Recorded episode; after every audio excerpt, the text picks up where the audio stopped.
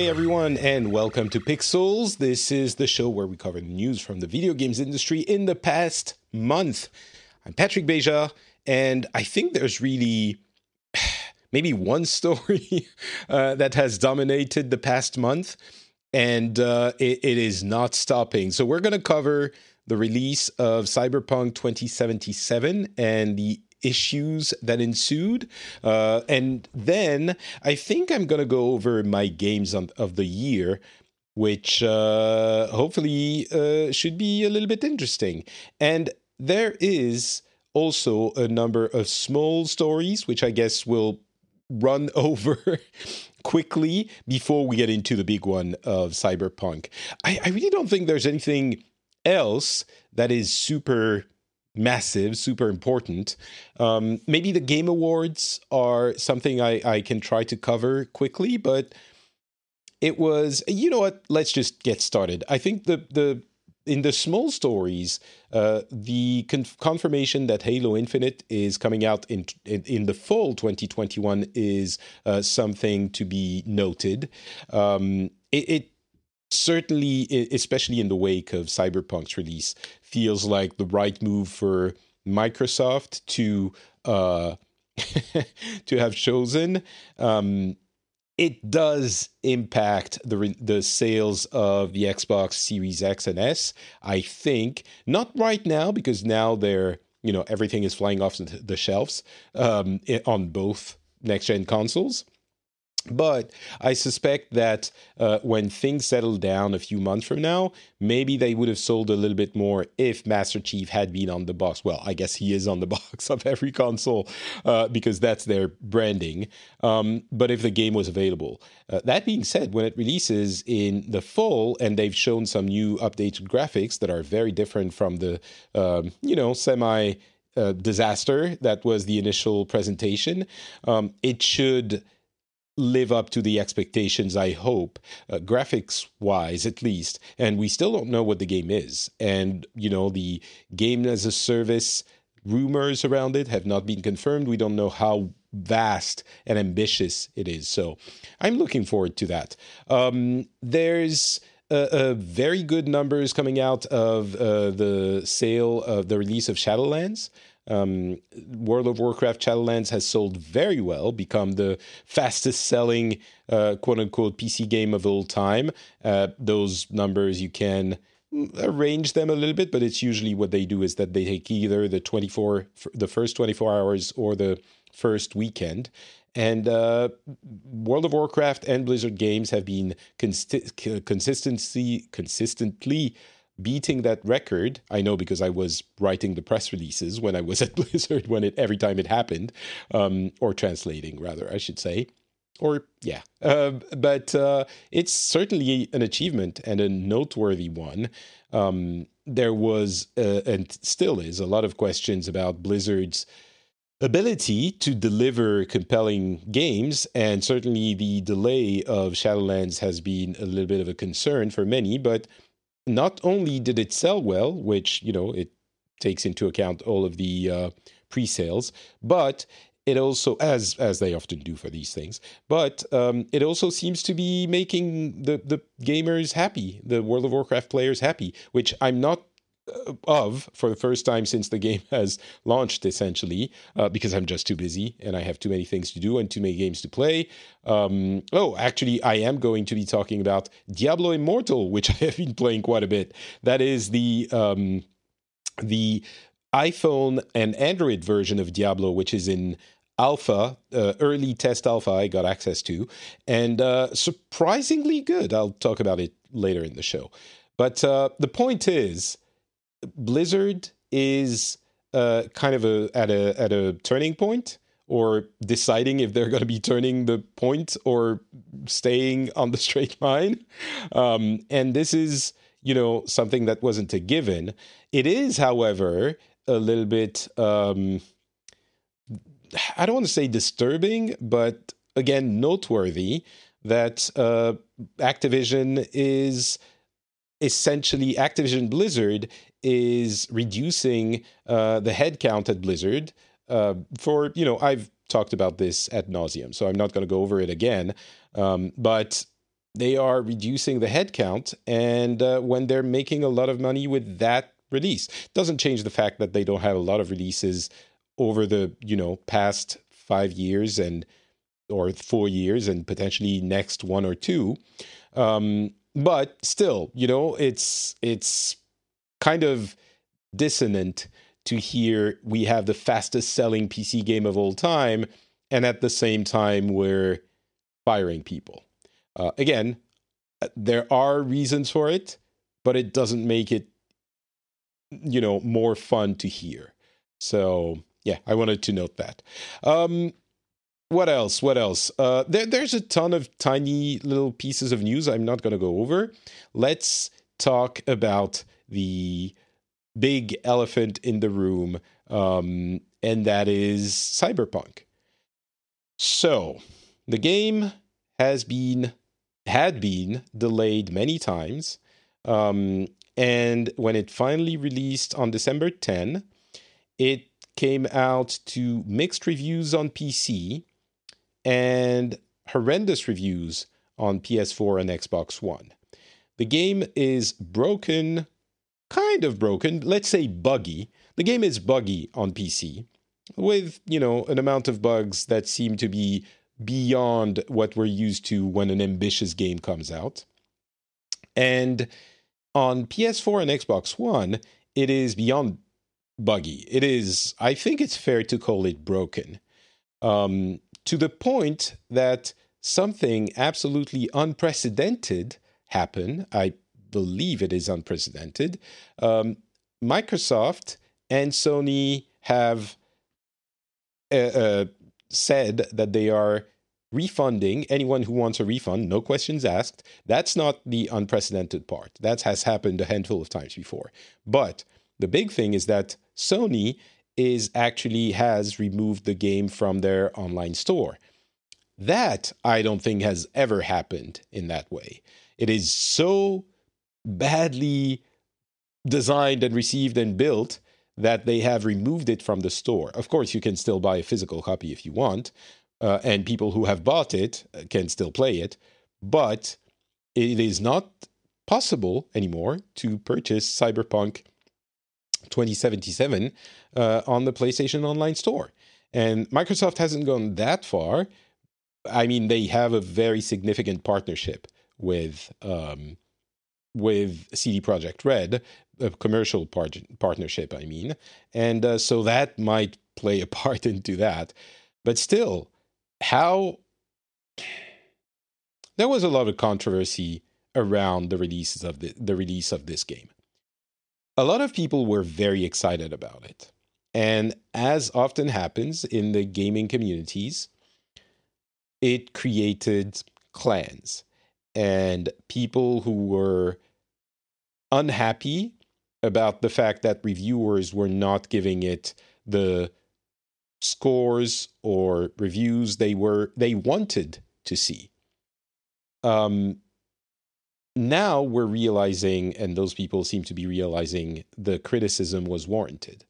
And even worse, uh, CD Projekt Red has had not given the PlayStation 4 and Xbox One versions to the journalists reviewing them until the day before the release. Those journalists had had the game on PC about, let's say, a week before release. And so they were led to believe, and they were grading the game on the PC version, which is, again, buggy, and everyone noted that, but nowhere near as broken as it is on old gen consoles. And by the way, the game runs much better on next gen consoles, uh, even though it is the old gen console version. The next gen version won't be out for months.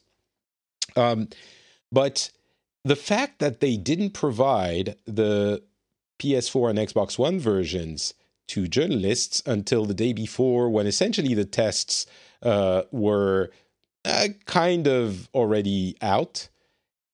Not really, but kind of. That is.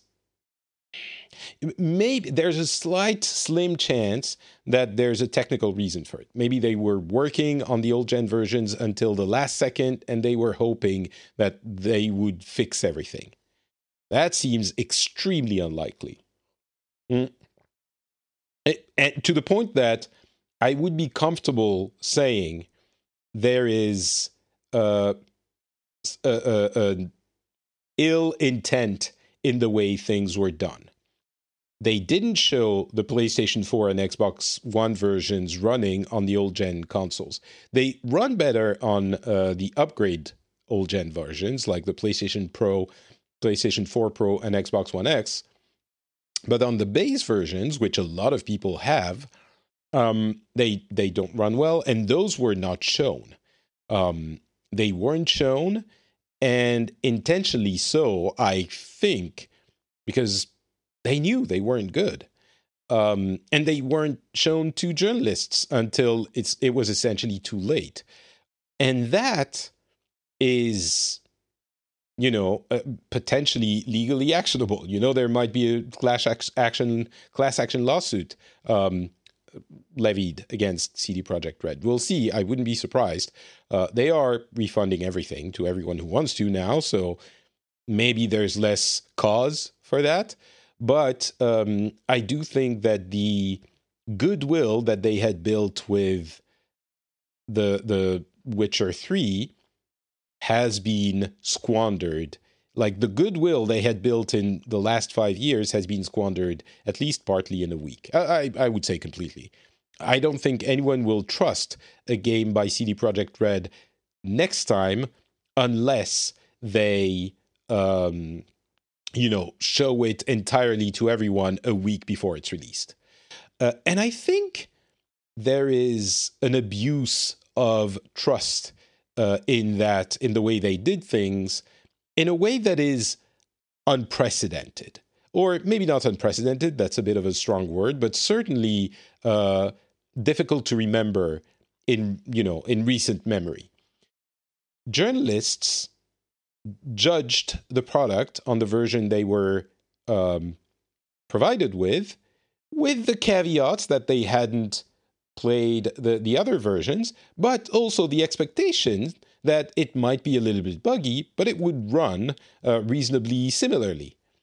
And that is not unreasonable expectation to have. Certainly red flags everywhere, but usually like it's it's reasonable to expect that that would be the case. That is usually how it works. And usually you see a little bit more of those things and CD Projekt Red had goodwill. So there was no reason, no real reason, of course, in hindsight, uh, but no real reason to doubt them. And that is, I believe, on them. Um, certainly, the hype for the game was a little bit you know, it, it, was on everyone. Like the community got so excited about the game, and the marketing was very, you know, it was a strong AAA biggest game of the year marketing campaign. That is to be expected.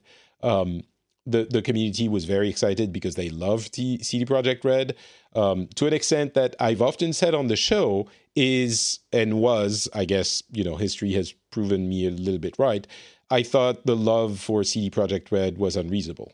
Um, they don't have the same constraints and the same uh, you know same imperatives that other publishers have. And I've always felt that what they do in their, you know, we love gamers and we do everything for gamers, it felt a little bit like I, I felt a lot of people were falling for the uh, marketing spin of a company that is still a company, even if they love gamers, still a company that is there to make money.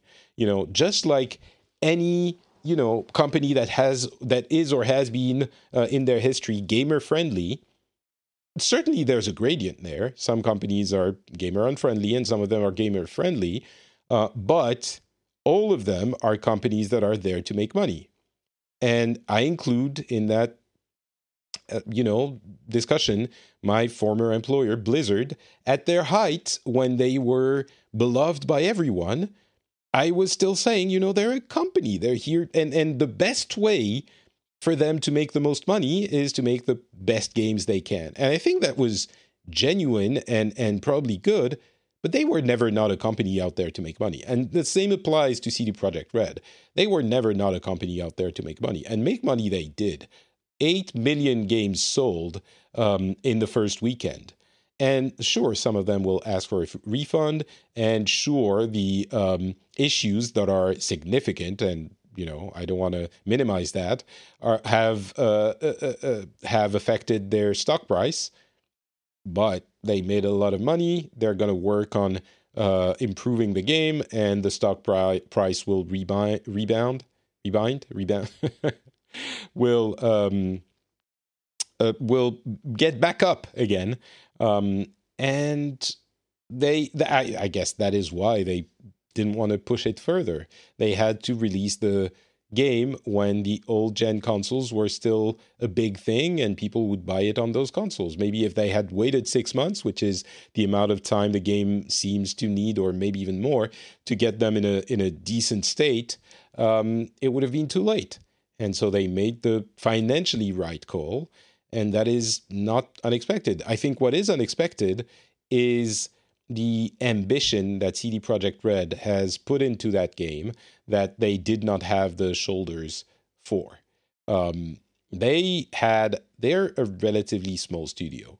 Well, I mean, inexperienced studio, I should say. They had one big open world game, The Witcher 3. The other two were definitely not as good as the first one. And from that, they went to the most ambitious game in history almost. Not quite, but a very, very, very ambitious game uh, that tries to be so much for so many different types and genres and stuff. And it doesn't, you know, a lot of people have been saying they're having a really good time with the game. A lot of people, especially on uh, very beefed up PCs, have been saying, "Oh, the game is great. The game is fun. Um, I'm loving it. It's the best game I've ever played." Some people have even said, or at least it's my game of the year, and that's very fair. Um, but it is not exactly what they seem to have set out to make. Um, a lot of limitations, a lot of uh, you know mediocre elements to the game, and yeah, it's it's a mess. Um, I guess I've I've round up all of my thoughts on it. So much. I guess the main thought is so much goodwill squandered in one week, and maybe they're gonna pull a um, Hello Games on this. And I'm saying I'm, I'm saying Hello Games and not uh, No Man's Sky because I'm really thinking about the company.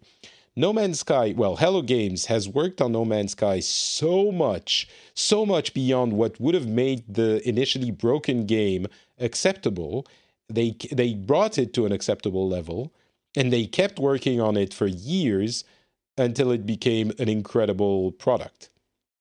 And I think it affected uh, the company's perception even more than the game's perception. Or, I guess, more importantly, it affected the company's perception. Because I think a lot of people who were very angry with Hello Games back then have seen all the efforts they've made and they say, okay, we're good now. We're, you're, you know, you've, you've, bought yourself back you've you've brought yourself back into my good graces maybe CD Projekt Red is going to work so much on Cyberpunk 2077 and and do so much free stuff um, that people are going to like them again. But I don't know. It's such. I don't know if there was a solution. Maybe the game would have taken, as I was saying, six months or a year extra to bring it to a good level on uh, PlayStation 4. But the thing is, CD Projekt has hidden, has lied to a lot of people. I don't think Hello Games or really most companies don't lie to their customers on that level. And, you know, I, am the guy who just said companies are there to make money, don't love companies. At the same time, you know, you have to be a little bit measured in your estimations. Companies, people know what the games are before the release dates. Um, any think about any broken game um, that has come out famously in the past few years. I would argue even Fallout 76, you kind of knew what you were getting into. It was broken. First of all, it wasn't as broken as Cyberpunk 2077 on PS4 and Xbox One. Um, it, it, but also we kind of knew. People had had reviews. People kind of were disappointed. You know before the release we knew. Uh, anthem we had had a beta. Now we didn't know to what extent it was going to be like that and the systems were going to be you know badly designed but we we kind of knew a lot about it. Avengers again nowhere near as problematic but there was a beta. It showed the game. People had the, the, the game tested and so on and so on Bethesda has famously been putting out games that are, you know, have a bad UI, have many bugs, etc., etc. Not to the extent that this one does. And again, usually comp- companies don't lie like this. Hiding the PS4 and Xbox One version until the day before release is calculated, or I don't see how it could not be calculated. Um, and we hadn't seen those versions in any marketing material. So, of course, in hindsight, we understand why, but it is, to me, much more problematic than it has been for most companies that have had problematic games in the past few years. So, yeah, there you go. Uh, that's disappointing for sure. Um, let's talk about the Game Awards. Uh, there were a lot of announcements not a lot of massive announcements. Um, but the thing to note is that the Game Awards, which is Geoff Keighley's big award show for video games, which is the Oscars of the video games industry, uh, or has managed to pull itself into that uh, spot, um, there wasn't a lot of focus on the awards. That was kind of funny. Um, the show was pretty well produced for a show that had to go offline, given you know 2020, um, and there were some quirks, some interesting quirks like the applause and and stuff like that. Even though there was no audience, but I understand why they did it. It was more like I'm noting more than criticizing it. Um, there were a lot of uh, you know famous people and stuff like that, but the the awards very, were very often uh, expedited, and um, and and the biggest spot was left for announcements and world premieres and stuff like that. And out of those, there are a number of notable ones, but I'm going to focus on just a few. Um, the first one would be uh, BioWare announcing, you know, showing a new trailer for Dragon Age 4 and for uh, Mass Effect 4, I guess, because it's not Andromeda. Um, so there was a little bit more information in the Mass Effect trailer, most notably the fact that uh, you will have two kind of the two galaxies are shown the milky way and andromeda so it indicates it will probably be a sequel to both like the mass effect trilogy and andromeda which was very poorly received. So it could be a way of, you know, evacuating that um, game. But aside from that, nothing. No gameplay, no actual uh, uh, extended anything. Like you, you didn't see the games, you don't know what they are, you don't know how they work, you know nothing, especially for Dragon Age. And I have, it's not even a pet peeve. I think, again, this is, I wouldn't go as far as to say dishonest, but it is an easy trick.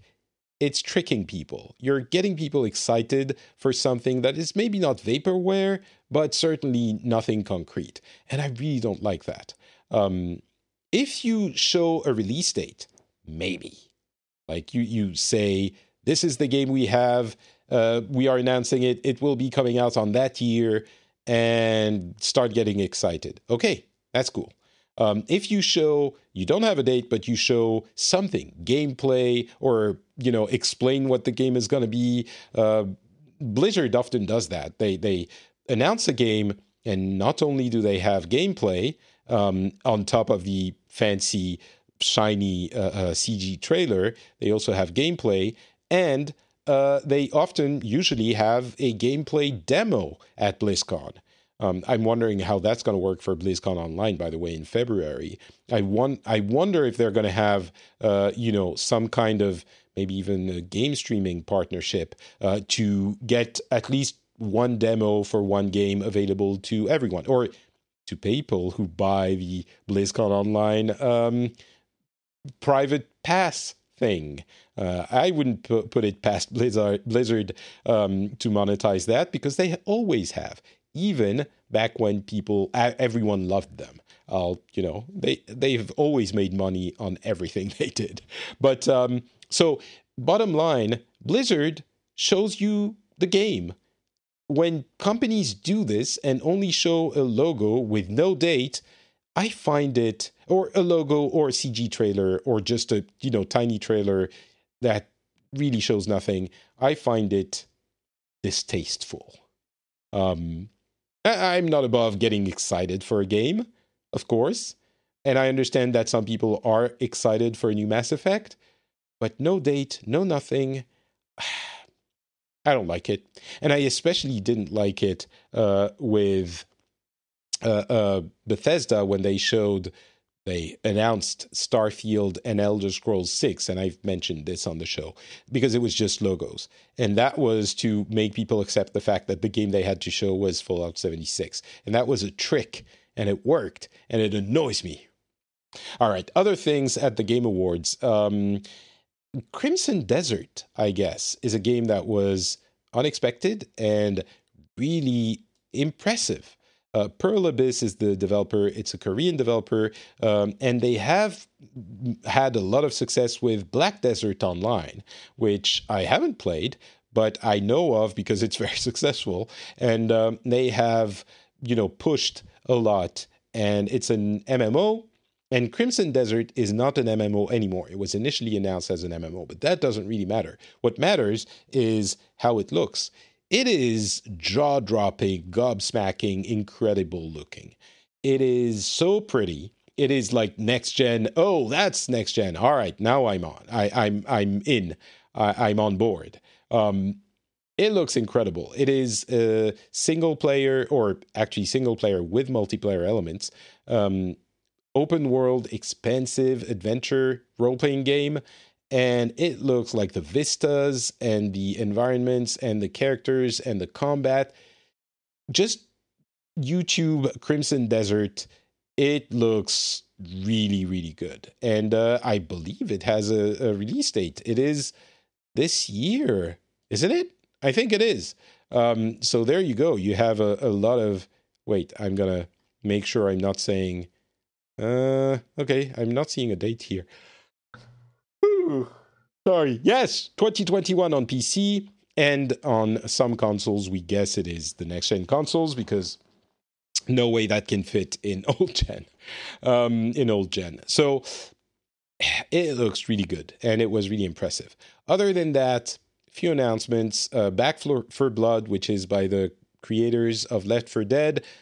Of course, I'm excited because I love Left 4 Dead. Uh, you know, is it Turtle Beach, I believe. It's coming out on the 20, 22nd. Turtle Beach is the developer.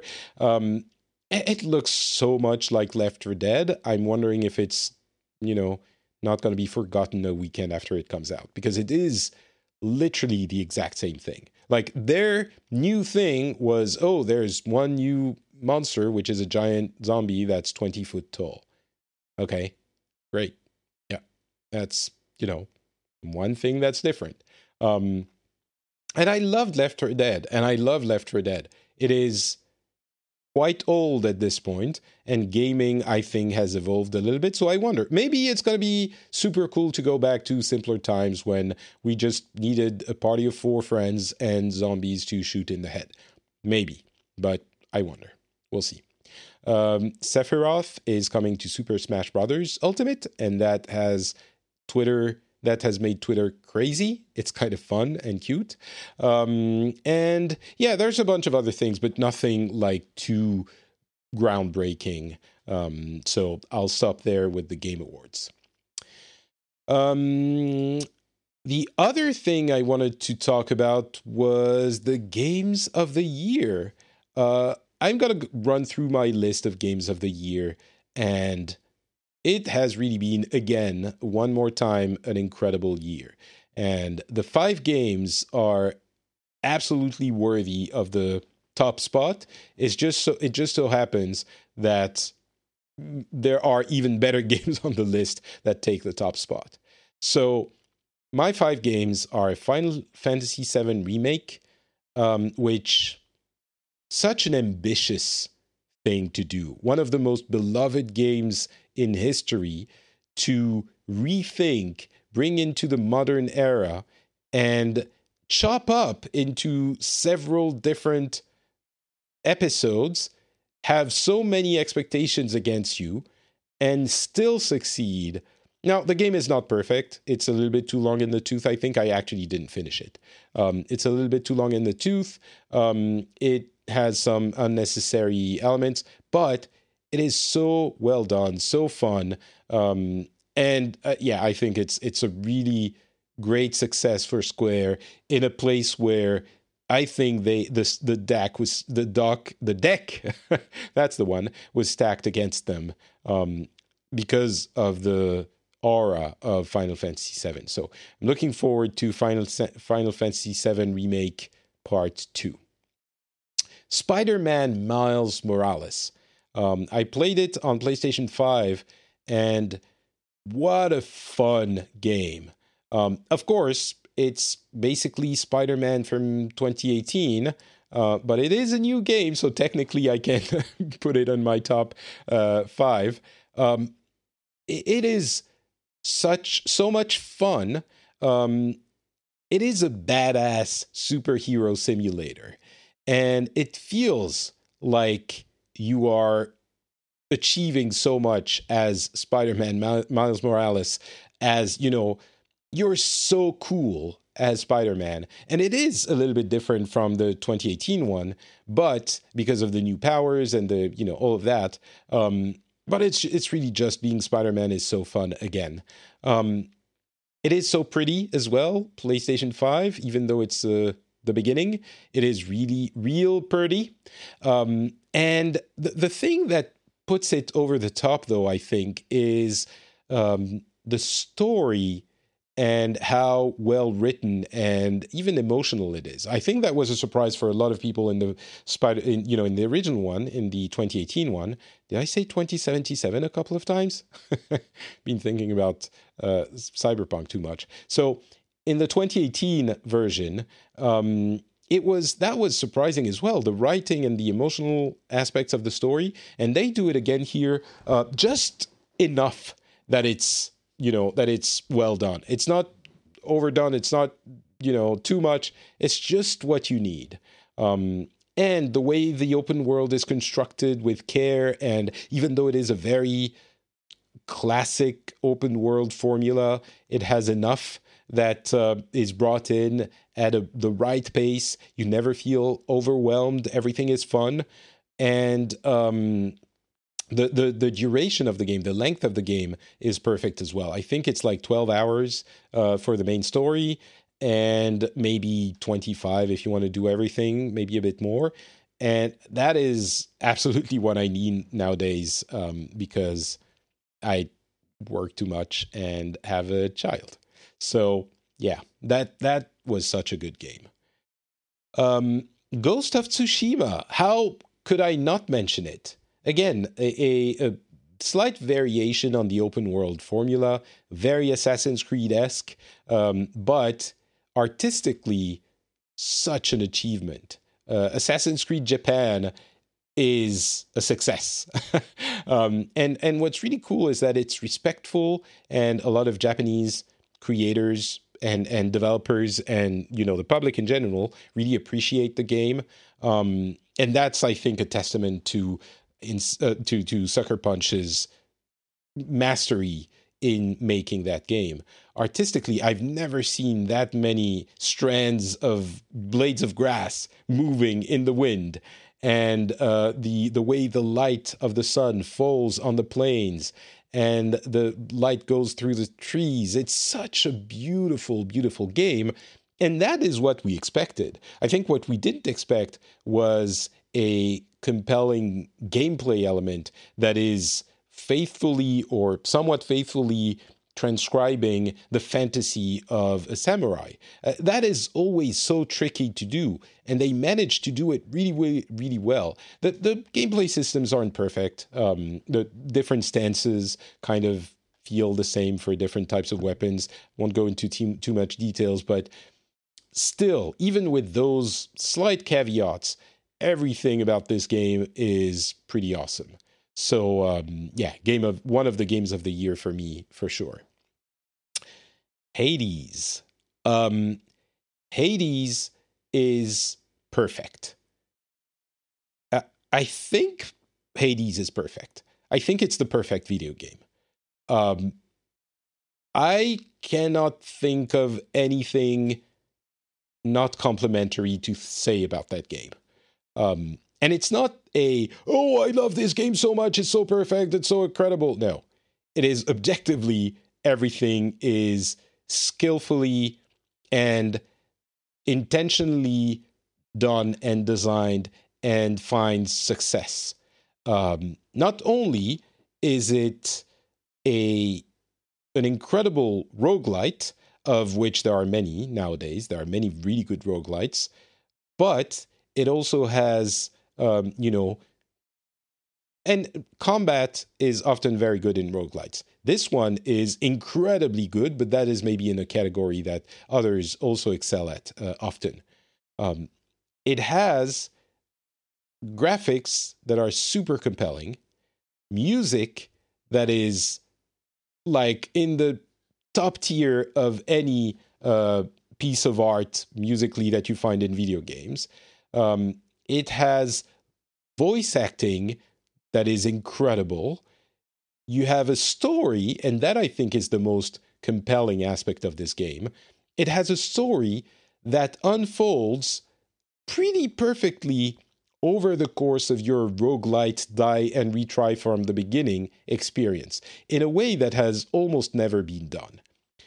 It is th- that, you know, has innovation in that. And you have little nuggets of story that come to you as you progress through this part and that part and as you meet that character maybe before that other character and as you die in that way and it makes you feel like you are playing one continuous game instead of dying and restarting all the time, which is obviously what you do in a roguelite.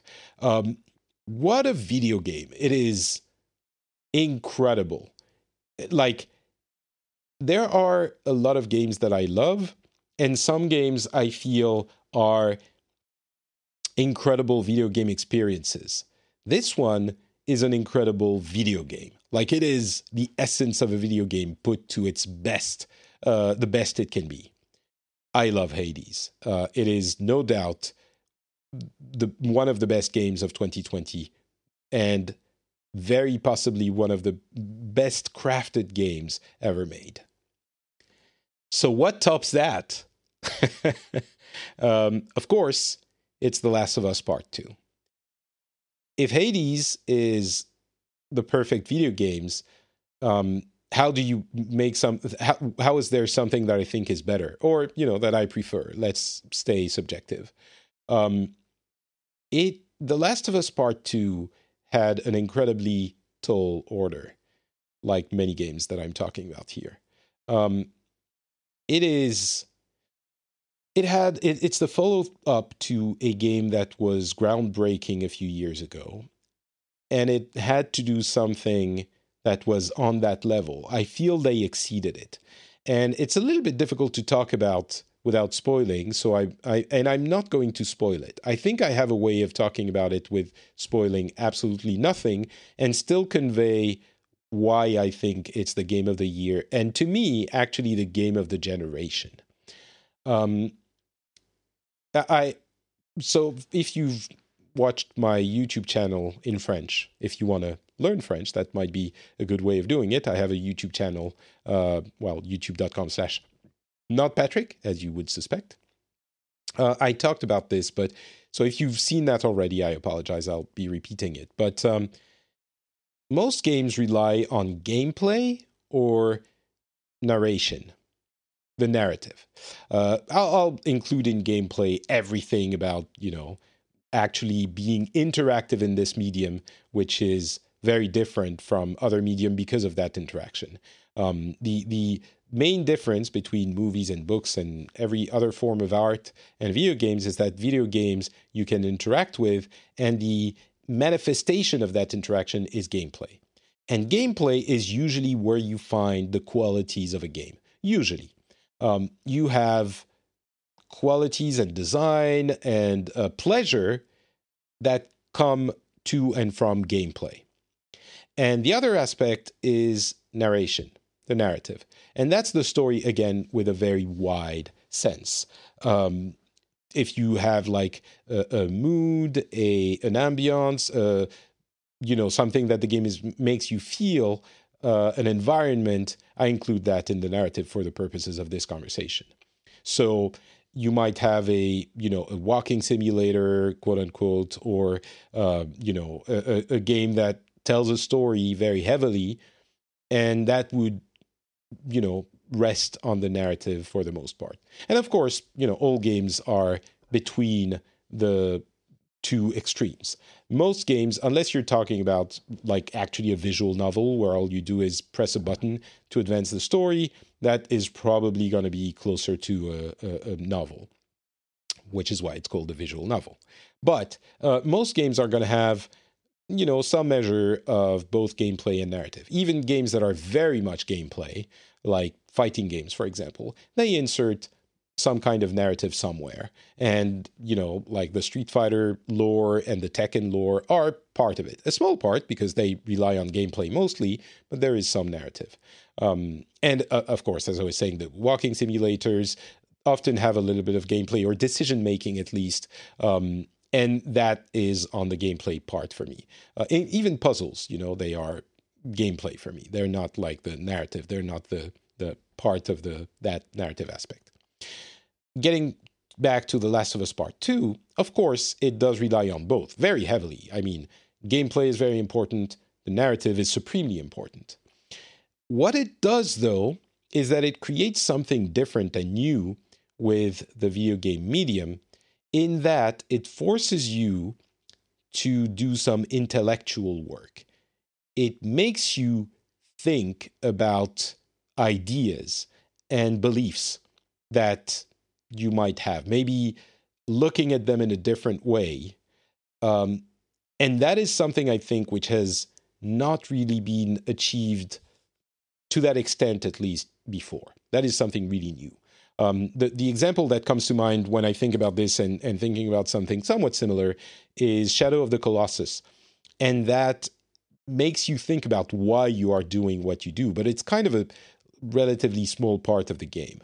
Um, and, and it's not the main intent of the game. The Last of Us Part 2 is designed to achieve that goal, I feel. And it uses the other elements that are traditional to video games, the gameplay and uh, the narrative, to achieve that. And what's really interesting to me is that it does it by taking away some of the interactivity of uh, the game. In The Last of Us Part 2, you don't have a choice in how the story unfolds.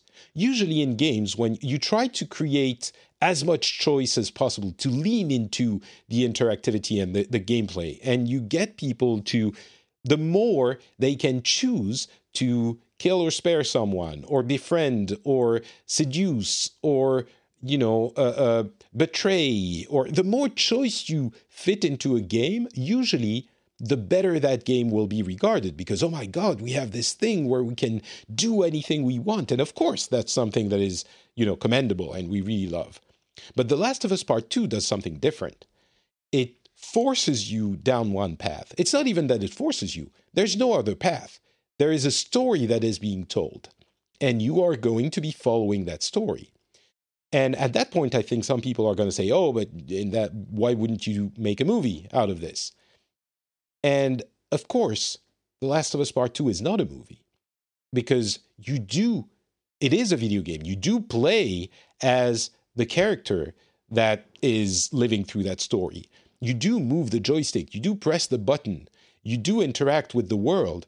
And so there is a, a, an equivalency that is created between you and that character, and you become them as you would in any other video game. Maybe a little bit more, a lot more engaged because the story is so heavy and and the narrative is so important, and you get into the skin of that character because you're playing as them, and then, because of that, when it puts you in front of the story, you and, and maybe some things you disagree with or you wouldn't do like that, you are forced to examine them. And you are forced to think about what you did and you know go to your room and think about what you did. You're you you're put in front of it. And of course the game as everyone knows is very violent and that's part of it. It it forces you to look at this and question you know is this right? Is this what i would actually have done? Because you don't have a choice. You do it. And so you're forced to question it. And that's how far i will go um, because i don't want to get into spoilers. But the way Naughty Dog and Neil Druckmann used the medium of video games in The Last of Us Part 2 beyond the technical achievements, which are many, and beyond the fun of the game uh, and the enjoyment of the game, which is maybe enjoyment is better a better word than fun, um, which is plentiful. They use the medium of video games in a way that I had never really seen before, and that is, you know, stands up to me. And to me, it is an unmitigated success. And following up on The Last of Us 1 with something that is, in my opinion, even better on its own is incredible. And that goes deeper into that exploration of what a game can be is incredible. And uh, so, yeah, it's my game of the year and game of the generation, probably. It's it's amazing. Um, all right, and last thing I do want to mention uh, my the game that snuck up on me. It's definitely not in a best of the year list, but I really liked it. Uh, it's Haven. And Haven is available on, I believe, most platforms, uh, but it is on Xbox Game Xbox Game Pass. So since we don't have a lot of exclusives on Xbox, might as well give it a try uh, because there's not a lot else to do.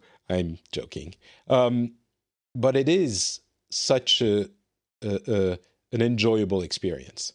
Um, Haven is barely a game, very light gameplay, almost a graphic novel. Uh, uh, sorry, a visual novel. Not quite. There is some gameplay, uh, but almost a visual novel. And it's all about the Zen like experience of being that couple in love. It is the first time I've seen the the a relationship a healthy, loving relationship described, showcased in that way. Um, it's two characters in an sci-fi setting uh, that go through a story. There is a story, uh, and it's pretty well written and pretty well brought into uh, the the perception of the player. There is definitely some interesting stuff happening there. Um, it's kind of an exploration game a little bit with light combat and um, light crafting and little bits of everything to make it a game. But mostly it's about being with those two characters, uh, Yu and Kay, and enjoying their loving relationship and their playful early stages not not early early they didn't just met they are in love and they're comfortable with one another and you're with them. And it's zen and cool and relaxing. And it's just, again, something pretty unique. I've never seen anywhere else. And uh, just enjoyable. I think it might be the most enjoyable game I've played. Just that you, you play it and you feel good. Um, it's really worth trying, especially if you don't have to pay for it. It's called Haven, and uh, it's actually made by a French company, the Game Bakers and they made Furi before that, which was a boss rush. What a change of pace! um, but yeah, Haven is my last like the game I would like to um, note as something interesting to check out. Haven. Finally, I will talk about Diablo Immortal. Um, Diablo Immortal is the phone version of Diablo. I've talked about it at length with with Scott on um, on the instance. So if you want a deeper conversation about that, you can go check out that podcast. But the game was announced at BlizzCon a couple of years ago and not received very well. People were expecting Diablo 4 and through a pretty staggering amount of mismanagement of expectations at BlizzCon, um, it they got Diablo Immortal. um, I, I'm not going to go over that part again. But people have decided that they hate it because it's not on PC and because they think mobile is not for them. And I'm here to tell you yes, it is a mobile game, but it's a damn good one. Um, the way they have taken the pieces of Diablo 3, disassembled them, and brought them back into a gaming shape on a phone, adapted to the phone in many, many ways, is pretty impressive. Um, this is definitely Diablo 3 adapted to the phone, but not in the way that Diablo 3 on PC was adapted to consoles. It's completely rethought as something that should fit on the phone. Things like controls, of course, are different and work really well. After, you know, I'm not a mobile gamer, but after maybe 10 minutes, I was comfortable enough to play well enough on the phone that I would want to play more. And that's obviously, you know, the controls are key. So if that doesn't work out, then you're effed. Um, and it does work out. And of course, they've taken a lot of time to make sure that it does. It is really compelling controls wise. But they've also included a lot of things like like changed a lot of things like game session time. You can play for a few minutes and uh, get something out of it. Uh, you can also play for many many hours and get something out of it. But overall, it is very well designed, and I have been playing that game um, well beyond the point that I had to to talk about it intelligently because it's in my pocket. You know, it's always with me. And initially, I thought, oh well, that's nice. If I out of the house, then I have Diablo with me, and that's going to be really cool because I always have Diablo with me. But actually, I'm playing it all the time in the house. Um, even though I do have, you know, my PC just there and my console right there, because it's just in my pocket. And, you know, I have a kid, I have a lot of work, and I don't have as much time maybe as I would like to jump into a full game. And this is right there, and it's made for short sessions. It's really fun, and I'm always getting something out of it. And as I've said on on in many different places, it's not mini Diablo. It's not Diablo for kids. It's not like or for children, for babies. It's not Diablo light. Like, you know, uh, it's not really Diablo, but it's on the phone, so it's okay. It is Diablo. It's like a full Diablo experience, full Diablo fun, full Diablo badassery, but on your phone, working on your phone. So, yeah, okay. I think I've praised it enough that you understand how much I like it and how good it is. And hopefully that encourages you to abandon maybe some preconceptions that you have that make you think, oh, I don't like games on phones. You haven't so far. It doesn't mean you can't. There's nothing inherently, you know, dislikable about phones that make the piece of hardware incapable of, you know, running something that you like. That's not how that works. Maybe there's something that runs on the phone that you're going to like. Uh, it hasn't happened yet, and that, you know, it has been a while, so maybe you think, well, it's never going to happen. There's no way that, you know, to be sure that it will never happen. And I think Diablo might be something that is uh, not for everyone, of course. Some people are not going to like it because, of course. Um, but I think a lot of people who are initially grumpy are going to think and try it and think, all right, this is actually pretty good. And even though I was I was saying, oh, I, even if it's good, it's on my phone, so I don't want to play it. I think some people are going to go, well, you know, I have it in my pocket all the time, and so I like that. Um, the analogy I make is the the best camera you have is the one you have with you, right? It it might be your reflex camera that's in your drawer, but the thing you actually take pictures with is the camera in your phone because you have it with you all the time. And that's what Diablo is. It's with you all the time, wherever you are. So, Diablo Immortal, that's what it is. Okay, it is a great game. What about the monetization? That's, of course, the second important question. And don't have a full answer for you yet. I do have some concerns. Um, it's impossible to know what will happen at Endgame. And it's still an early technical alpha I was invited to. It's a private closed alpha. Um, oh, by the way, you can't play with a controller. That's not what it's for. You, you know, it's to play on a smartphone screen. That's what it's designed for.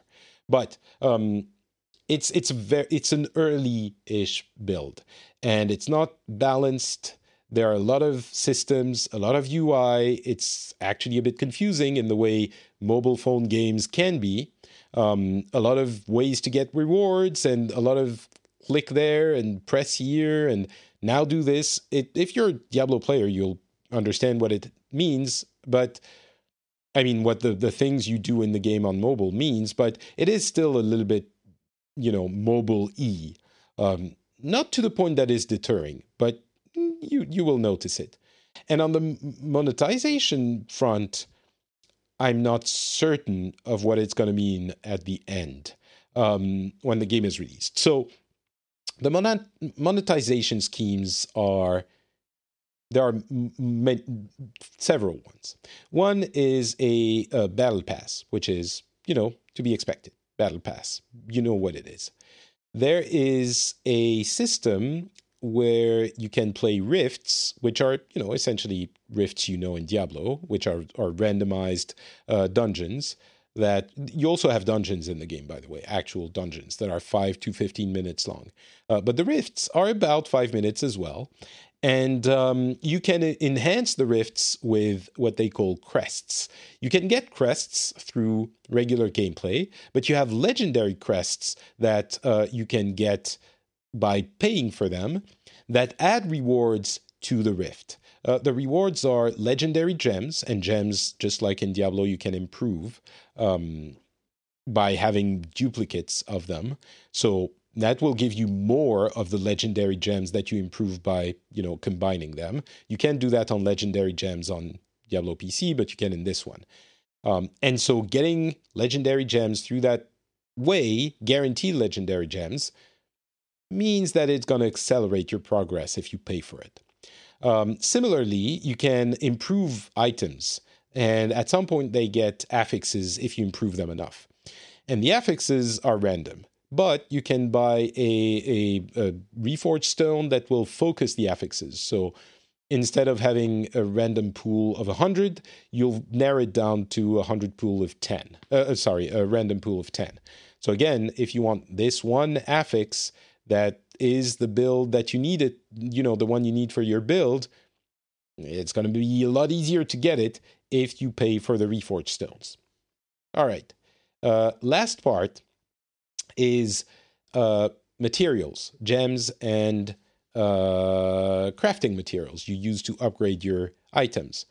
Those uh, you can buy from other players on the marketplace. And it's not like the auction house. They were very adamant that it's not like the auction house because something very important I haven't mentioned every item you get, you have to loot. It's all, as they call, self found. So they're not monetizing the game by selling you a weapon uh, or a piece of armor or anything like that. You cannot buy gear in the game. But um, I'm in my playthrough, I haven't had enough uh, crafting material to upgrade a single item to the max level of that item. And you can transfer upgrades from item to item. So it is a very long term uh, play, the upgrading thing. It is very long term. Um, but if it is, you're very limited in the amount of uh, crafting material you find, you will be incentivized to go and buy it um, to you know uh, increase the level of your items and be com- competitive with the highest level people on your server um, oh yeah it works in servers by the way it's not like region europe us asia it's servers a la old school Warcraft, which is a very strange choice, I think. But uh, they say they have plans to f- to foster communities through servers, so you will know the people on your server, and that can be kind of cool. But at the same time, if you have a friend on another server, then they will not be able to um, play with you, which sucks. So choose your server carefully.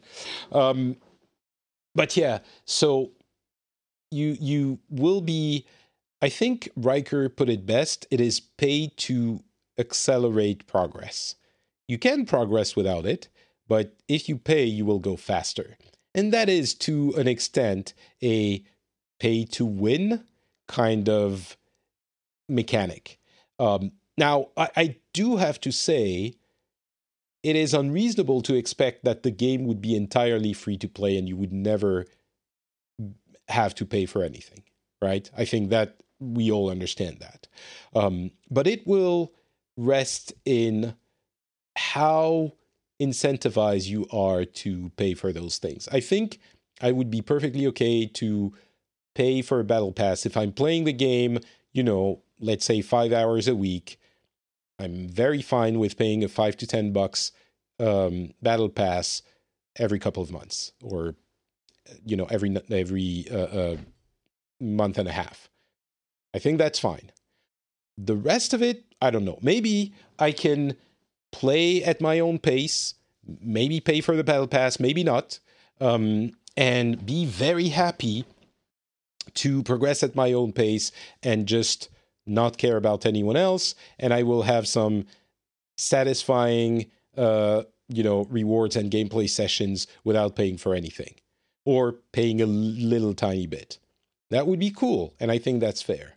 Um, maybe it's just going to be so slow that it's going to feel like every time I log in, I can't do anything if I don't pay for whatever reforged stone or legendary crest or stuff like that. And that wouldn't feel great. So I guess we'll see how it turns out.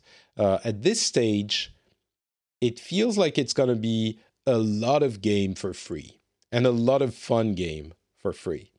Um, and I think a lot of you are going to dive in because, of course, it's a free to play game, as I as I mentioned. And there are so many end game systems. There's the Paragon system, which is um, you know a, a series of four different trees you can invest Paragon points in after you've reached max level. Every time you level, you get an extra point. Um, and you have 400 of those points. So this is, you know, very high. And uh, once you reach 400, you're done. However, every once in a while, I don't know when, uh, they're going to increase the number of things you can do by, let's say, 100 points. And that gives a rhythm to the end game. It's like an expansion, let's say. It gives a rhythm to the end game. And that also creates an urgency for it if you're in the high end competitive part of the game. Um, if you know that in three months there's going to be another 100 levels to grind through and everything is going to be reset, then you have to get to that level very fast and start gearing up and getting that build very fast. So that's where I have a little bit of a question about the incentive to pay for money. Um, but again, it is super fun. I'm very much looking forward to having uh, you know special items that that change the way I play the game, and I've gotten a few of those already. Really fun legendaries, and going into a rift for two minutes or let's say five minutes and destroying the hordes of hell has been super fun. And uh, I think I'm going to keep playing it. And when it releases, God knows when that's going to be. I think we'll have some news around BlizzCon because, or BlizzCon Online. Um, I think the technical alpha is just going to run for another few days. And then after in early 2021, I think they're going to do a closed beta. And once that happens, uh, it's off to the races because they're going to keep adding people every few weeks or months. And then it's an open beta. And since the game is free to play, open beta is launch, right? So, um, yeah, we'll see. But honestly, surprisingly compelling as a game. And that is going to be it for 2020 so much fun, so much to do, and uh, so much to discuss. And we're going to have so much to discuss in 2021 as well. We're just getting started. I hope you enjoy the show. If you do, please don't be shy about telling me that you do on Twitter or somewhere else. I'm not Patrick. Um, Twitter, Facebook, Instagram. And, ooh, sorry. it's difficult to speak for that long uh, by yourself without interruption. I do this these in, in one go, by the way. Did you know that? It's quite an achievement on my part as well. Not just video games, but Patrick podcasting is incredible. Such an achievement of podcasting. Uh, such a mastery of the art. Uh, and not Patrick on Twitter, Facebook, Instagram. Uh, you can listen to the Phileas Club, which is a show I do about international topics and uh, people from different parts of the world coming together and discussing stuff. We had a really interesting episode in the past week uh, with Tom Merritt, good friend Tom Merritt from the US. Um, and we had uh, a couple of other guests from Italy and Kenya, uh, Paula from uh, Italy and. Um, oh, I'm I'm blanking on his name. Thomas is his last name uh Tomaso. Oh my god. I, this is shameful. How could I forget the name of Alessandro Toma? Um, so, Alessandro from Italy. And of course, we talked about everything 2020. It was really fun. It's called the Phileas Club. You can find the links at notpatrick.com, as you will also find the links to everything I do over there. Thank you so much for listening, and I will talk to you next year. Merry Christmas, Happy Holidays, and Happy New Year. See you in a few weeks.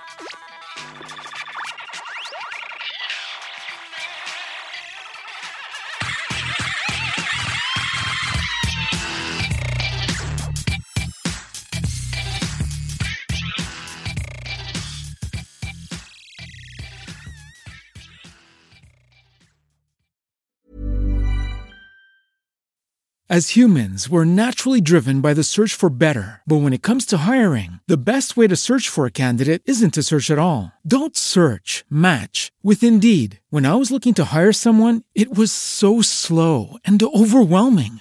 I wish I had used Indeed. If you need to hire, you need Indeed. Indeed is your matching and hiring platform with over 350 million global monthly visitors, according to Indeed data, and a matching engine that helps you find quality candidates fast. Ditch the busy work. Use Indeed for scheduling, screening, and messaging so you can connect with candidates faster. And Indeed doesn't just help you hire faster. 93% of employers agree Indeed delivers the highest quality matches compared to other job sites, according to a recent Indeed survey. And listeners of this show will get a $75 sponsored job credit to get your jobs more visibility at Indeed.com slash podcast. That's Indeed.com slash podcast. Terms and conditions apply.